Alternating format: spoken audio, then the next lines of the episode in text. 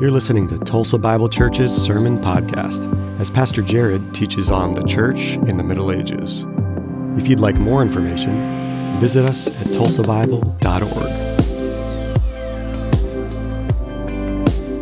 How many of you guys know a lot about the Crusades in the Middle Ages?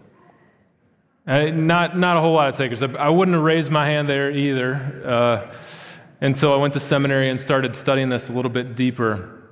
How many of your depth of the Crusades goes about as far as this guy right here?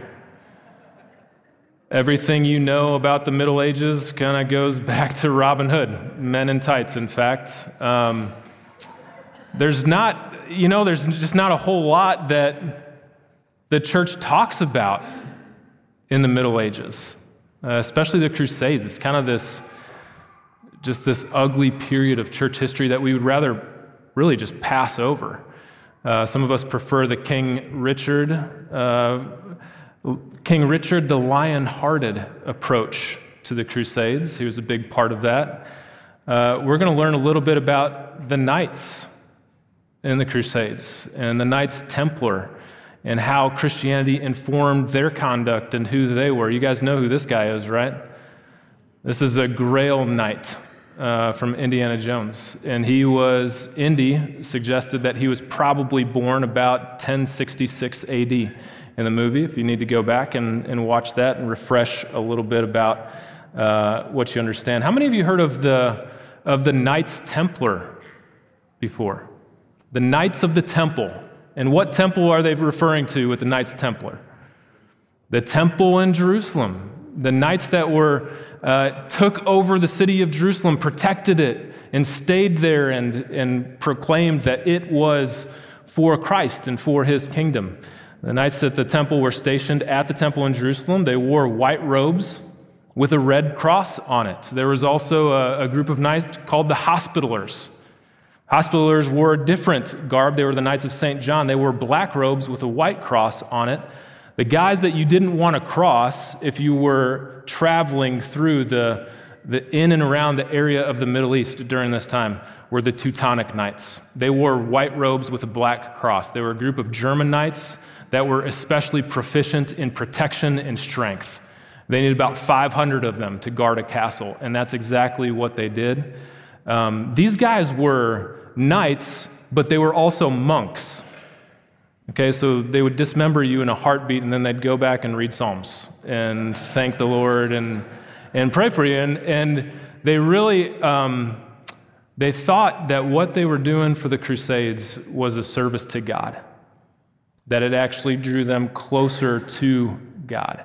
And even though, even though they were known for their brutality, they were also known for their uh, study and meditation of God's word and their times of prayer. They were military monks. The reason why we don't hear much about the Crusades in the church today is because it's a really sad part of church history. Uh, for 250 years, the church fought and battled for territory uh, of the Holy Lands in Israel and in and around the area of Jerusalem. And for 250 years, they got absolutely nothing out of it. Um, maybe a couple Gothic churches that were built on sites. If you go to Israel today, you can, you can see that. But really, nothing, uh, nothing came out of that whole period except for a lot of bloodshed and a lot of death. And it's a, it's a difficult time. It was a hot summer day. The year was 1054 AD. A service was about to start in Istanbul.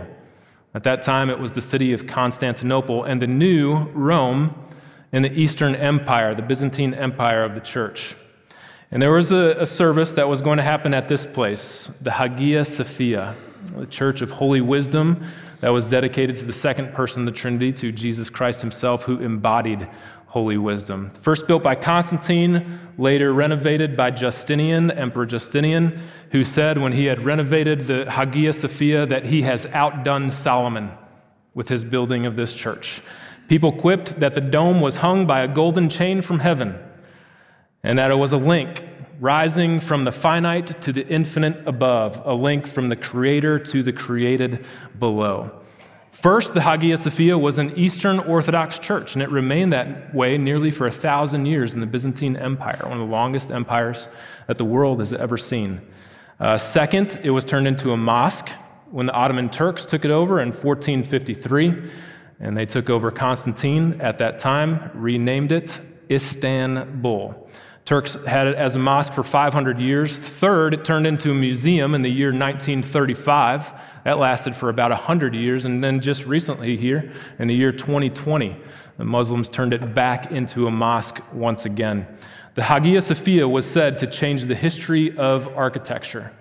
It is the epitome of Byzantine architecture and the Byzantine Empire itself, recognized by the pendentive dome on the top of it. On that summer day, on a service, 1054 AD, the service was about to begin. A cardinal named Humbert walked into the Hagia Sophia with two other representatives from Rome. They were emissaries. They entered and they made their way to the sanctuary not to pray, but to deliver something, a, a piece of paper. It was called a bull, a papal bull an official letter from the papacy in Rome.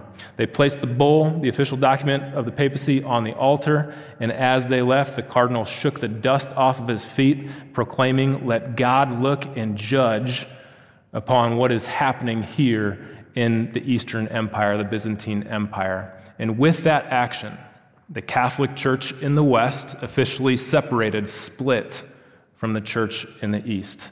And they would never come together again in history, as much as the Crusades desired for that to happen. Um, most of the time, Christians can discover what you believe by asking three questions how am I saved? What gets me to everlasting life with Jesus? Number two, what is the church? Number three, where does authority in the church reside? Catholics and Protestants disagree on all the answers, every single answer to those three questions. And that's why we protested against the authorities of the Catholic Church. In the Eastern Orthodox Church, they're not even asking the same questions. They ask a completely different set of questions. In the Eastern Orthodox Church, church, it's not merely the answers that are different, it's the questions that are different altogether. So if you came to an Eastern Orthodox church today, and you can go to these, uh, even here in Tulsa, there's an Eastern Orthodox church. Um, if you went to an Eastern Orthodox church today, you would walk in, and the first thing that you would walk into is it's called a nave. And you would see something on the wall in front of you called an iconostasis. It's a wall of paintings that depict the entrance into the sanctuary before the service would begin. You would kiss the icons before you enter and have your seat among the congregation in the church. Uh, the great theme of Orthodox theology is the incarnation of the Son of God. God became man and dwelled with us. Um, the icons for the Eastern Church are not simply great paintings by great artists. The icons depict something much deeper and greater and richer than that. The Eastern Church believe that they are a window into the heavenly realm. It is the avenue by which we from earth can get a glance of heaven above. And the great, again, the great theme of, of Eastern Orthodoxy is the incarnation of God, but also the recreation of man. Because man is created in the image of God, man is the icon of God. And so we are accustomed to thinking about sin. We are more informed by a Western Christianity than Eastern Christianity. We believe that sin basically uh, creates a, a relationship, a legal relationship, either with God or apart from God. Sin does not first violate a legal relationship in the Eastern Church, as we're accustomed to understand it. God came to restore the icon, to restore the image of God. Sin is any reduction of the image of God in man. When you sin, the icon is damaged. It's not as full, it's not as complete as it could be. Salvation is a completion or perfection of the image of God. So when one is saved, they become the perfect image of God. God came to restore the icon, to restore the image. The church is not a formal institution, the, the church is a mystical body of Christ. And in the church, man is remade, a process. Step by step, day by day, week by week, they are being transformed into the image of God until one day they can join the fellowship of the Father, the Son, and the Holy Spirit. The process is called theosis in the Eastern Orthodox Church. Uh, and they don't believe that God is going to become man. Um, they just believe that man gets to partake of the fellowship of God when they become closer and closer into the image of God. Uh, Athanasius, one of the great Eastern Orthodox leaders, said Jesus came to man so that man could come to God.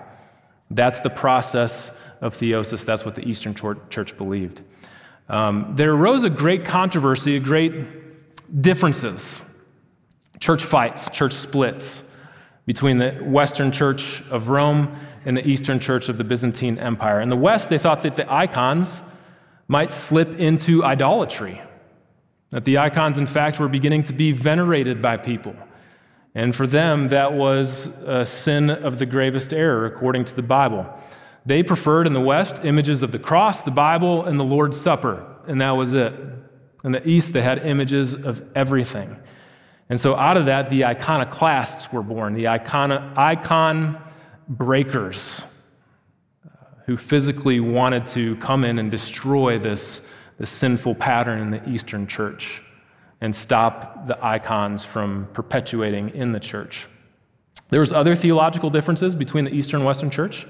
Does the Spirit proceed from the Father? Or does the Spirit proceed from the Father and the Son together? Great statements that were pronounced by early church creeds. Uh, they had Greek services in the East. We had Latin services in the West. They had Greek creeds in the East. Everything in the, West was again Latin. They read from a Greek Bible because that was the Bible of the New Testament. And the Eastern Church was absolutely 100% right in that. You guys are reading, just as I am, from an English Bible today. Those comes, come from Greek translations of the original manuscripts. Um, finally, in 787 AD, 350 bishops assembled at a very common place known as Nicaea. And they pronounced a declaration on the iconoclasts and on the icon controversy in the Eastern Church. And what they declared was that it's okay to use icons in the service of worship as long as those icons aren't venerated or aren't worshiped themselves as icons, but that God is still worshiped and God alone.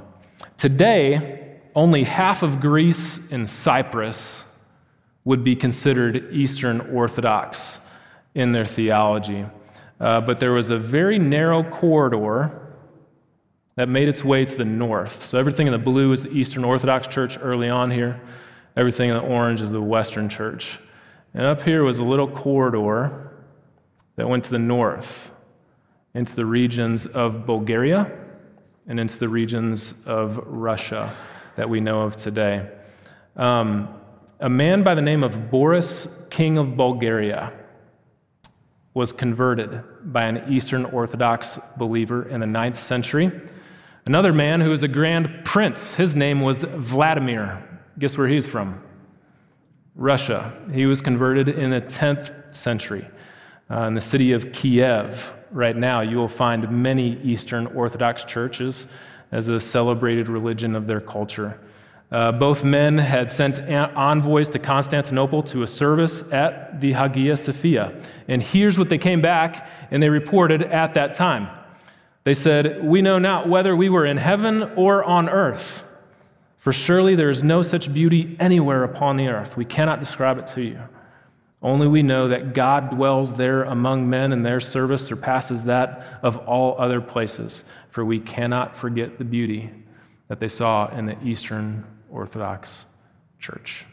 Now, there are three majors, major divisions of Christianity.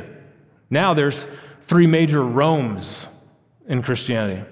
You've got the old Rome, the city of Rome, home of the Roman Empire and the Roman papacy. You have a new Rome Rome number two in the east, it was Constantinople, Constantine's Rome, but there was a third Rome, a Rome of, of Moscow, where you will see is that building, anybody? Big building on the, let's see, your left? You guys know what that is from probably if you've seen James Bond movies recently. It's the Kremlin, right? Over here is the Eastern Orthodox Church, um, Saint Basil of Caesarea. It was named after. Emperor has a, a familiar title at the Third Rome in Moscow. Guess what they decided to call him? They began to call him a Tsar. Comes from an old Roman word, Caesar. He was the Caesar in Moscow uh, for the Eastern Orthodox Church. Do you remember um, feudalism? Remember knights and lords and ladies, chivalry? all these great things. Have you guys seen the new celebration that the NFL guys are doing, this whole thing? You know what they're doing, right? They're putting their sword back in their sheath when they make a big play or a tackle. Uh, they're taking that right from the Knights Templar, I think. Um, the Roman papacy was dwindling in power in the West. In 1073, Gregory VII became a new pope. And as I was saying last week as we finished, Gregory VII had enough of the Pope and the clergy and the religious leaders bowing to the whims of the politicians and the kings. The popes were in, in the hands of the kings. Whatever the king wanted the religious establishment to do, they would pay them off, and therefore they would do it through a custom called um, investiture that we had mentioned. Gregory VII was done with investiture. He, he was done of being a pawn in the hands of the king. And so he said to all of his officials and those who were close by and the religious leaders at the time, he said that this is a great sin of simony and it needs to stop in the church. Have you found Acts chapter 8? I want you to look down at verse 18. Acts 8, verse 18.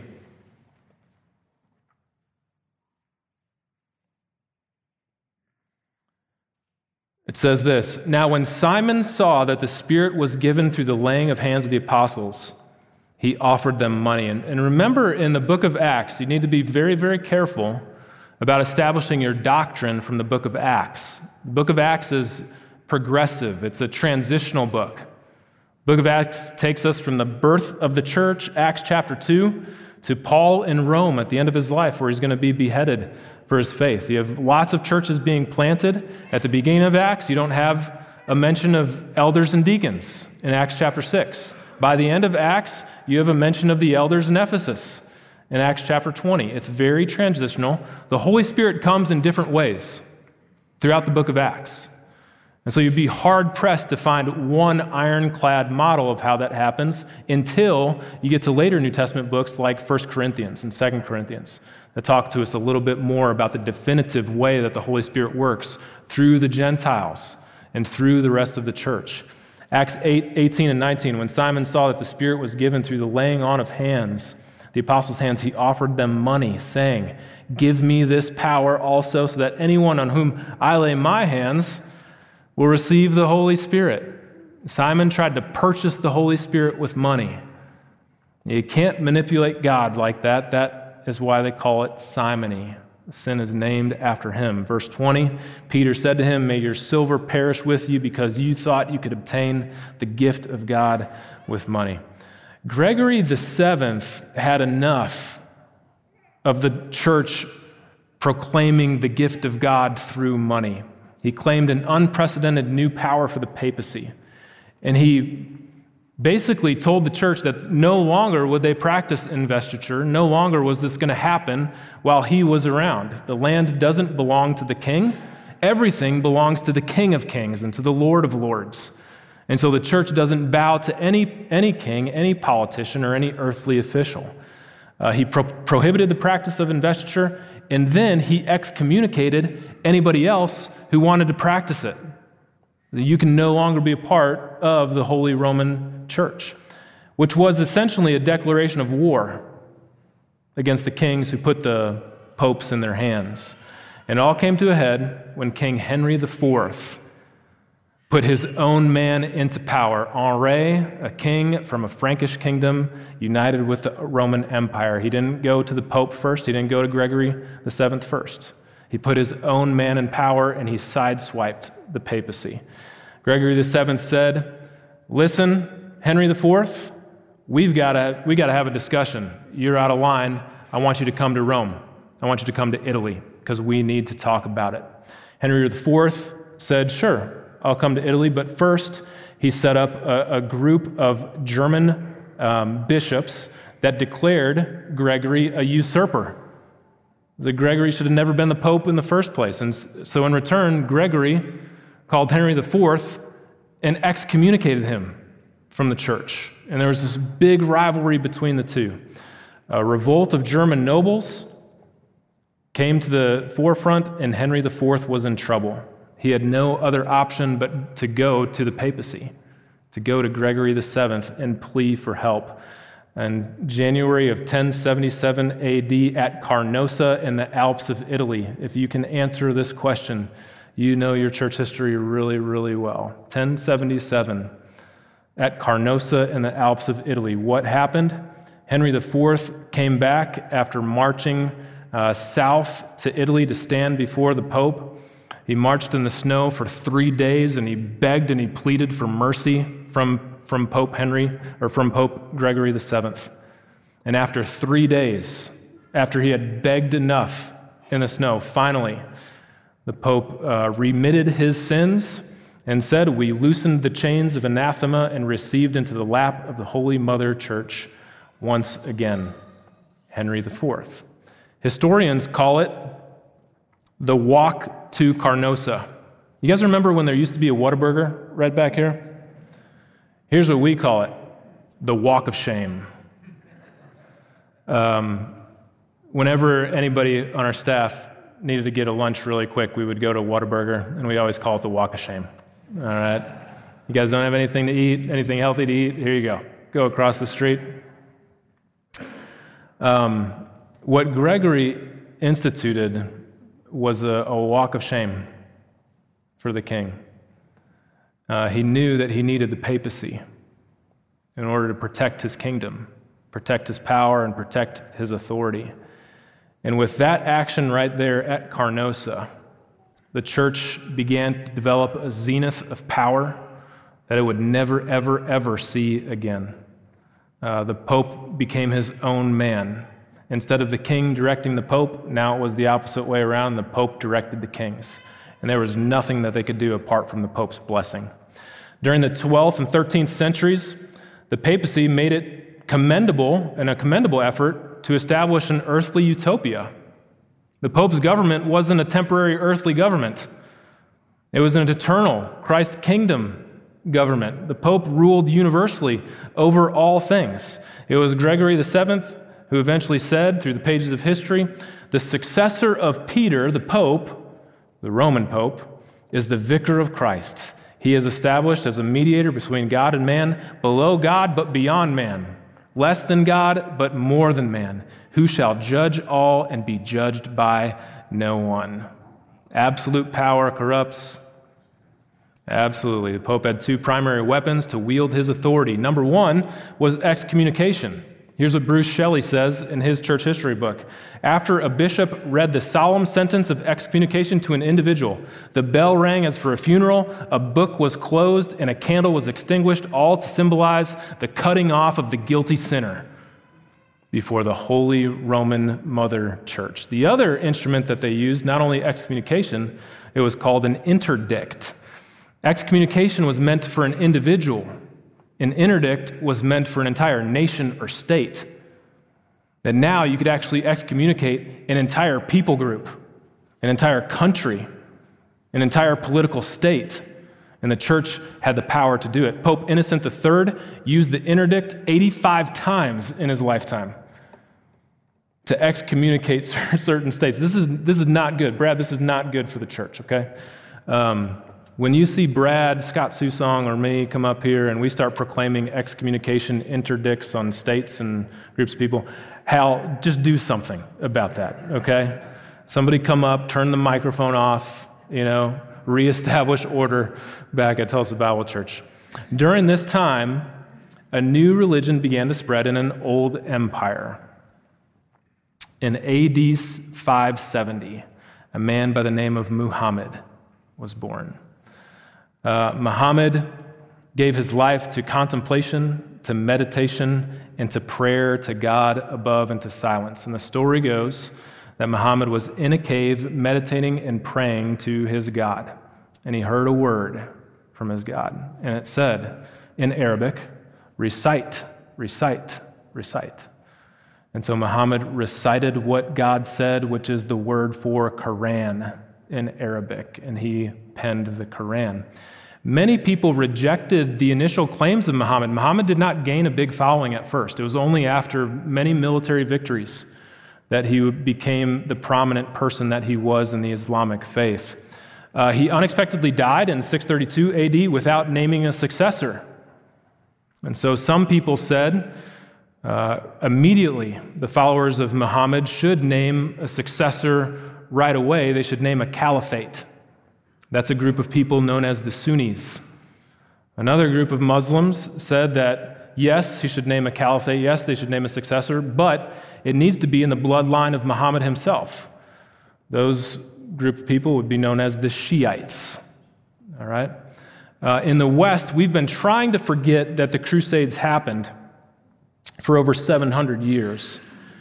But here's the reality it only took 100 years of Muhammad's influence in the Islamic faith to capture 50% of all Christians in the world. Does that make sense? Capture is probably not the right word.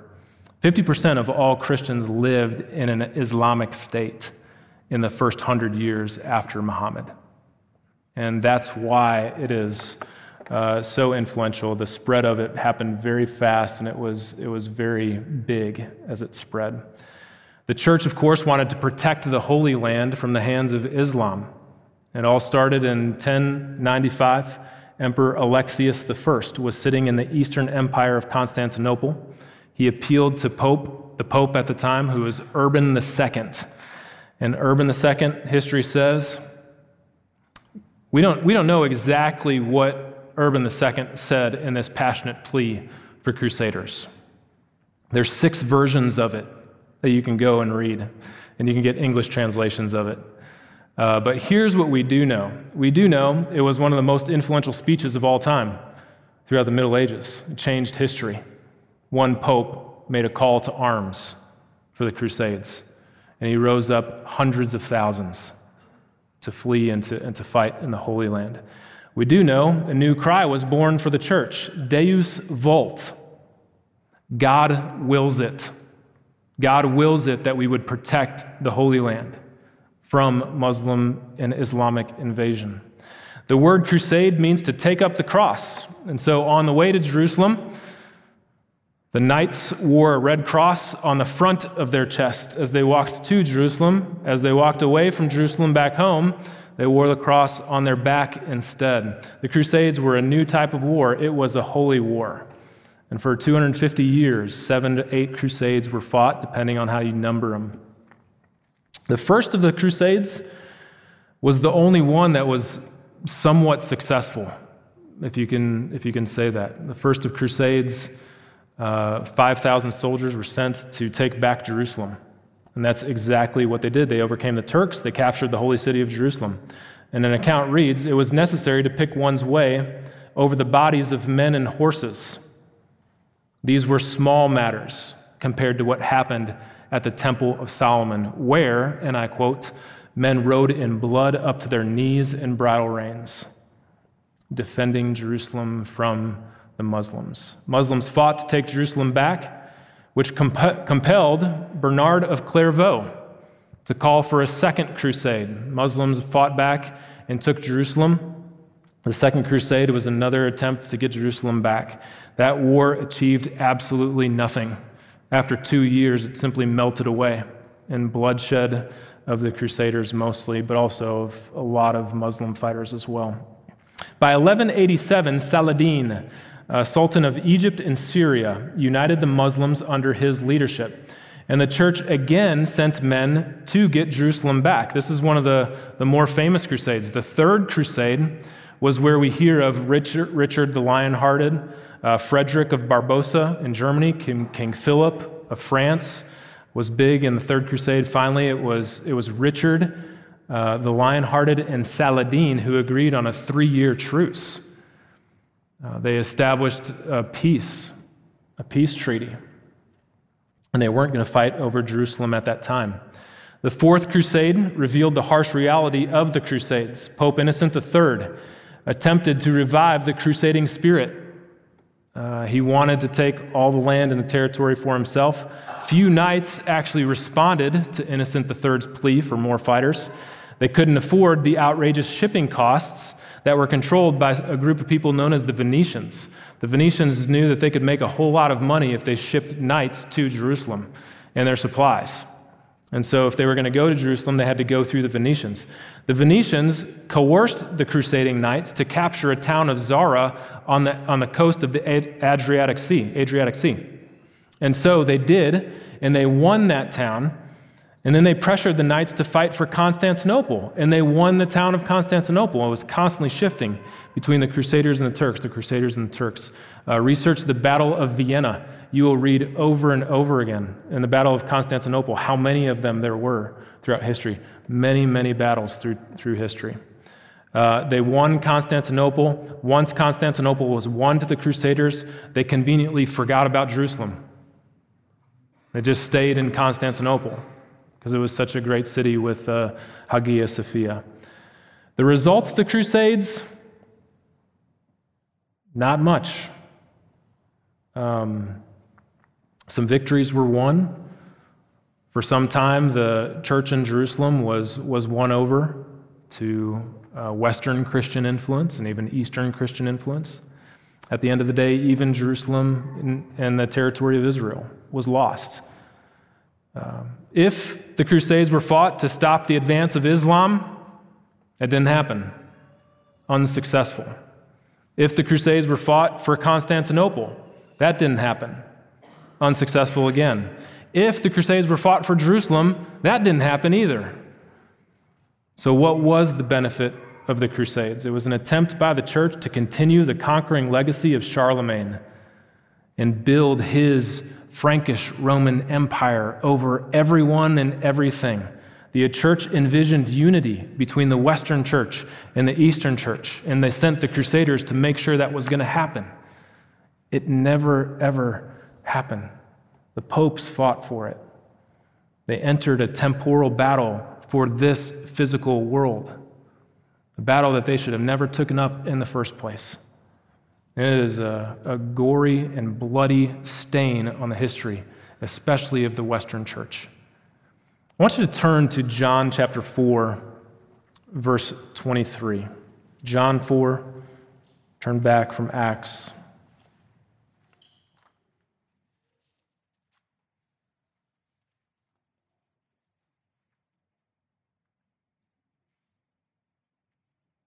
Um, skip back up to verse 20. John 4, verse 20. It's the famous account of the woman at the well here. And it says, Our fathers worshiped on this mountain. But you say that in Jerusalem is the place where people ought to worship. Jesus said to her, Woman, believe me, the hour is coming when neither on this mountain nor in Jerusalem will you worship the Father. You worship what you do not know. We worship what we know. Salvation is from the Jews. But the hour is coming, verse 23, and now is here when true worshipers will worship the Father in spirit and in truth. For the Father is seeking such people to worship him. God is spirit, and those who worship him must worship in spirit and in truth. Early church made a, a grave mistake. They wanted to specifically locate true worship to the Father through Christ by the Holy Spirit in a geographical location. Jesus redefined the geographical location of the temple. Jesus said he is the temple. Jesus said the church is the temple. We are all stones being put together, fitted together for God's purposes and ultimately for his glory. The Crusades were an attempt to take a, a location, a physical location, and make it into the central place of worship when even Jesus said over a thousand years ago That's not true worship. True worship is in the Spirit and in truth. I want you to turn back again to Matthew chapter 11. Turn to Matthew 11 and look at verse 12. Matthew 11, verse 12.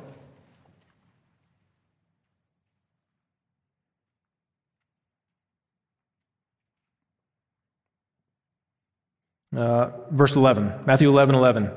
Truly, I say to you, among those born of women, there has arisen no one greater than John the Baptist. Yet the one who is least in the kingdom of heaven is greater than he. Verse 12, from the days of John the Baptist until now, until the Crusades, until years after this was written, just keep on going. From the years until John the Baptist until now, the kingdom of heaven has suffered violence, and violent men try to take it by force. Jesus was appealing for a much different approach to the kingdom of heaven, one that wouldn't come forcefully, one that would come spiritually through the death and resurrection of Christ and through the church for the centuries and for the ages to come. We can establish a lot of really good theology about the church based on these passages in John 4 and Matthew chapter 11. We can establish a lot of good theology based on what's happened through church history. We know that the church is a people, it's not a place. We know that true worship is to the Father through the Spirit, by the, by the Son through the Spirit. Um, these are things that take place outside of a, a location. God the Father, the Son, and the Holy Spirit, the triunity of God, allow us to worship to the Father through the Son and by the Spirit, wherever we are and whatever we are doing. There is never a time in your life where you are not worshiping. You are always worshiping someone or something. The question before you is what, at any specific moment in time, has control of your heart? And that, in fact, is what you are worshiping. But we worship God apart from the confines of a geographical location. The church is a people it's not a physical building.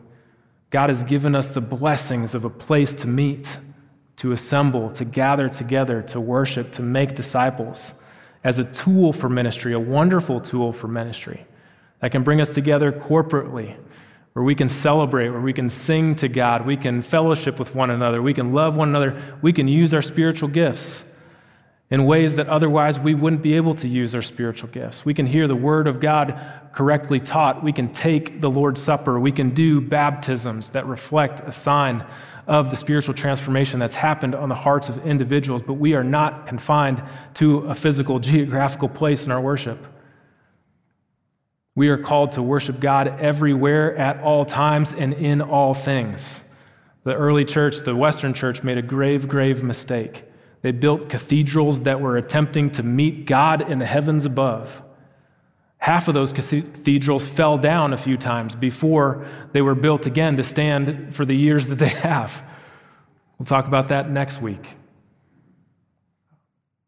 A lot of things in church history that we can glean from. One of the things that I always want us to remember here at Tulsa Bible Church you don't come to worship once a week in your spiritual life, you are worshiping all the time in your spiritual life. We come once a week on Sundays, the day that remembers the resurrection of Jesus Christ from the grave, together to worship corporately.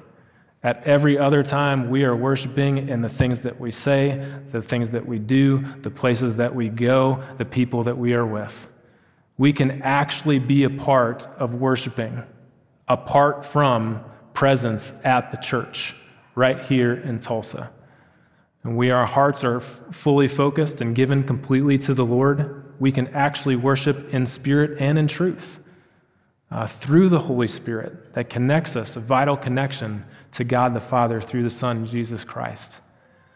And so we need to hold things loosely here at Tulsa Bible Church. We need to make sure that uh, the battles that we fight are the battles for eternity, the eternal kingdom of God not trying to build any temporary kingdom here on earth that's going to go up with the rest of it before the Lord returns in glory.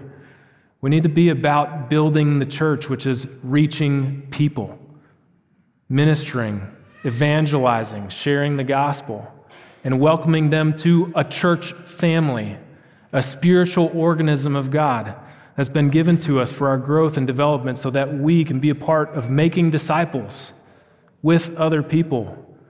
Yes, inside the walls of your home and local church, but also outside of those walls as we gather together over breakfast at office places and read scriptures together, encourage one another, and pray for one another. That's what the church is. That's what the church does.